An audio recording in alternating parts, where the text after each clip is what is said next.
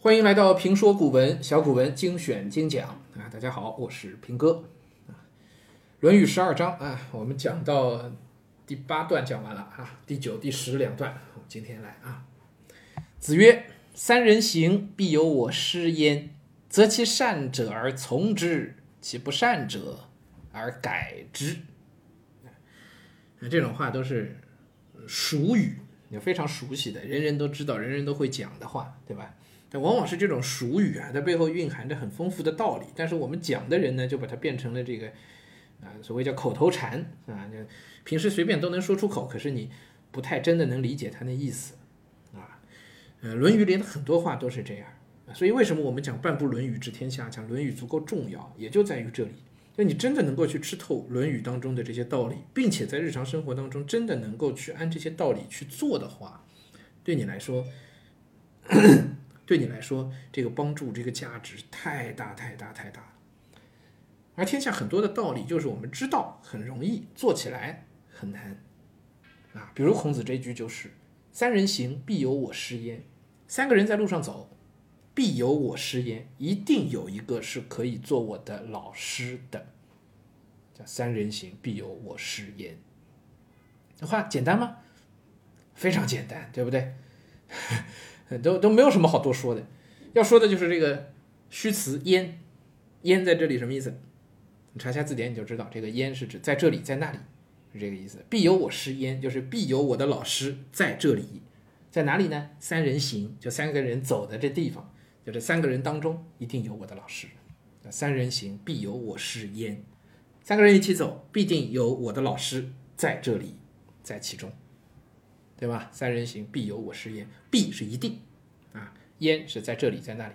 呃，焉字这个虚词啊，还是比较复杂的，是我们这个呃虚词当中啊，比较需要花点精力去去掌握的啊。但它不算难的啊，所以我们要掌握的这十二个也好，十八个也好，这虚词当中呢，其实比较麻烦的啊，呃，或者说最难掌握的，其实是像以这样的虚词，是是是最讨厌的。啊，用法太多太灵活，而且出现的情况也太多啊，很难把握。但焉呢，嗯，看起来好像现在已经不太用了，对吧？这个词我们现在已经基本退出我们日常的现代汉语的表述。但是它古文当中的意思呢，也也比较多，可是相对还比较好掌握，有规律可循啊。好，必有我师焉，择其善者而从之，其不善者而改之。择什么意思？挑选、选择。其代词带哪个？三人行，必有我师焉，就是带前面说的那三人，就从那三人当中去挑出善者，就是好的，可以是指好的那个人，好的那个东西，对吧？者什么什么的人，什么什么的东西都能讲通。但我觉得在这里更合适的就是说，挑出其中好的部分，好的东西，对吧？而从之，去跟从他，从顺从、跟从、听从、跟随。所谓从之，就是去跟他学嘛，就跟他一样嘛，对不对？择其善者而从之，而在这里就连词表瞬间，啊，就是选这三个人当中的好的地方去学习他。其不善者而改之，啊，这句话省略了那个择字，对吧？也是说挑选，选出其中，挑出其中不好的那个部分，怎么样，改正它。这个知改之的知代词代代哪个？代不善者，就代其中不好的那个东西，就是缺点，对吧？择其善者而从之，其不善者而改之。大道至简啊，各位，这就是最朴素的道理。睁大眼睛看看身边的人，三个人里就有一个你的老师，可能真的是这个道理。就你你觉得再不如你的人，他身上也有闪光点。从他身上，你也能学到对你有用的东西。三人行，必有我师焉。有时候都不用三人行，有时候两人行，你就能从他就就能就能从这个人身上学到你你身上没有的东西。而你看别人的时候呢，不论你看到的是优点还是缺点，对你都是有用的。当你看到优点的时候，择其善者，优点而从之，你也学吗？当你从他身上看到缺点的时候，不要自鸣得意，不要觉得说，哎呀，你这都不会啊。择其不善者而改之，你得看看你自己身上有没有这样的毛病，对不对？如果一个人真的能够做到这样的程度的话，那么我觉得这个人就真的学习能力很强，而且他会不断的进步，不断的成长，他会越来越好。别人的错，别人的毛病，谁说你以后就不会犯了？谁说你身上就没有啊？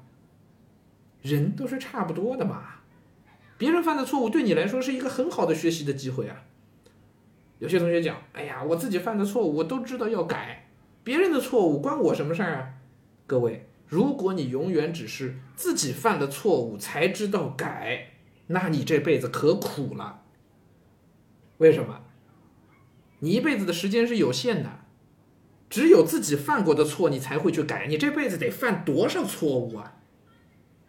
你一辈子哪有那么多时间让你自己一遍一遍的去试错，去犯所有的错误啊？这代价你付得起吗？而那些成功的人是为什么会连续做对事情的呢？是因为他在做这个事儿的时候，他知道别人在这里跌过跟斗，别人在这儿犯过错，我就要择其不善者而改之，我就不能再犯同样的错了。是从别人的错误里学习，这样的人他那成长才能相对顺利一点儿，他才不用付出那么巨大的代价，所有的错都自己去讨一遍，那是傻啦，对不对？所以不能永远只从自己的错误里学习，是不是？你还要学会从别人的错误里学习啊！看孔子这个话道理很深的啊。好，再来后面那一句，第十句。子子在川上曰：“逝者如斯夫，不舍昼夜。”这个话是不是也简单了？好像也没那么简单，是吧？哎，对，这句话稍微难一点，其中有几个字词我们都要讲一下啊。来，子在川上，川什么意思？川是水道、河流，翻译成河流就可以了啊。子在川上，在在河上，怎么怎么站到河上呢？河边。啊，河边这个河上啊，应该是指河的河的岸上 啊，岸上，子在川上。那翻译的时候也得根据常识啊，得动脑子啊。川啊，山川，川字翻成河流没有任何问题。但你放在这儿啊，孔子在河流上面说，飞在上面还是趴在上面 还是飘在上面 啊？不能干这种傻事儿啊，在河边说。啊，那肯定是特意讲出来在川上，那肯定是因为说的话跟这个川跟这河流有关系了。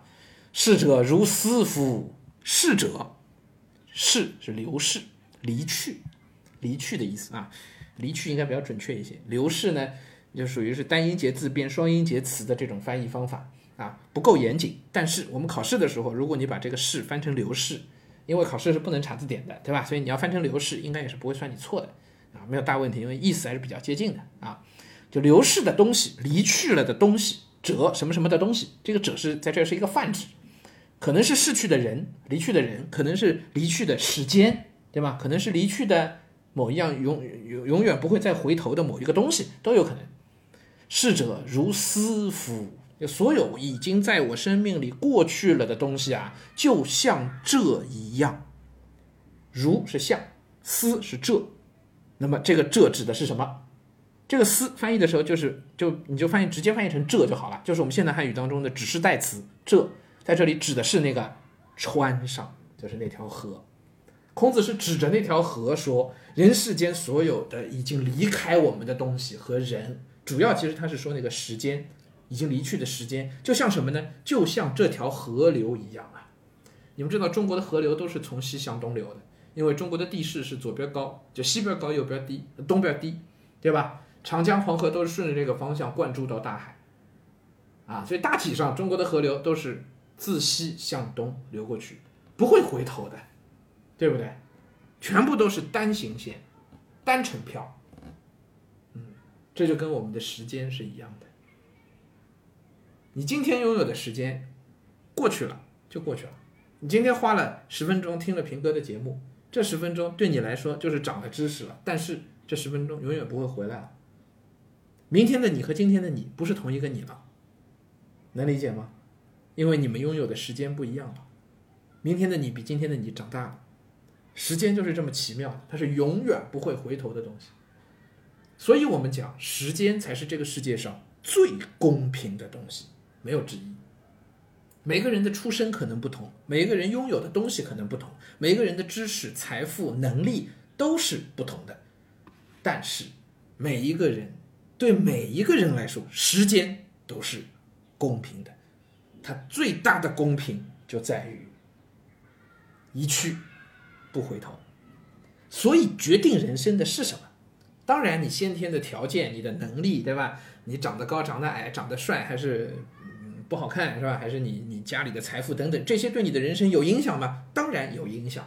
可是终你一生，对你影响最大的还是那个永不回头的时间。在时间的长河里，你怎样的去运用你所拥有的每一分每一秒，这才是最具有决定性的事情。所以孔子会有这样的感慨，叫“逝者如斯夫”。这过去的走过的时间啊，已经离我而去的时间啊，就像这条河流一样，不舍昼夜呀。舍在这里是休息、休止的意思不舍昼夜。错了啊，其实应该念舍，我其实一直都没念对。哎呀，算了，就念错，就就当错了吧，好吧，干脆不去改了。舍在这里是错了，舍在这里是休息休止的意思。不舍昼夜，就是你，哎，昼夜都不休息。什么叫昼夜？昼是白天，夜是夜晚，白天夜晚他都不休息，不舍不休息啊，不舍昼夜。就说这个时间的流逝跟这个河流的水一样，不论白天还是晚上，它就一分一秒就这样过去了。一滴一滴的水，它就这样过，一个浪头一个浪头就过去了，再也不会回头。不舍昼夜，不分昼夜，昼夜不休息的，就这么过去了。注意这个“舍”字，休息、休止，自己再去查一下字典，自己积累好，好吗？“舍”字的意思，我们之前也已经遇到过了，对吧？对的，一个“舍”字可能有多种含义的，记下来啊，汇总好。啊，这是孔子的发自内心的这个这个感慨，是吧？啊，我也有这个感慨，时不我待啊。十几岁、二十来岁的时候，平哥都觉得拥有无限的可能，世界一切对我来说都是全新的，我要去冲，要如何啊？啊！现在随着年岁渐长啊，我也经常有一种时不我待的感觉啊。看着父母老去，看着女儿长大，我也会觉得我拥有的时间也是有限的，我就更需要去努力的去抓紧时间。我现在真的有这种紧迫感，是不是有这种紧迫感啊？所以也算跟大家共勉，读孔子的话。啊，我们都要抓紧时间。对各位同学来说，你们拥有比平哥多的要多很多的时间，对吧？你们比平哥要小小小不少的，比我多拥有这么多时间。嗯，那对我来说，我也需要更加努力的去在未来的时间里，在未来的日子里去抓紧更多的时间，尽可能多做点节目，是吧？啊，尽可能，呃，不谈多大的成就呢，至少是不枉此生。啊，和各位共勉，好吗？也希望大家能够好好的抓紧时间，多读点书。啊，多长点能耐，多长点知识，以后能够多有点成就，啊，好，今天就说到这儿啊，最后两段我们下一讲再接着说。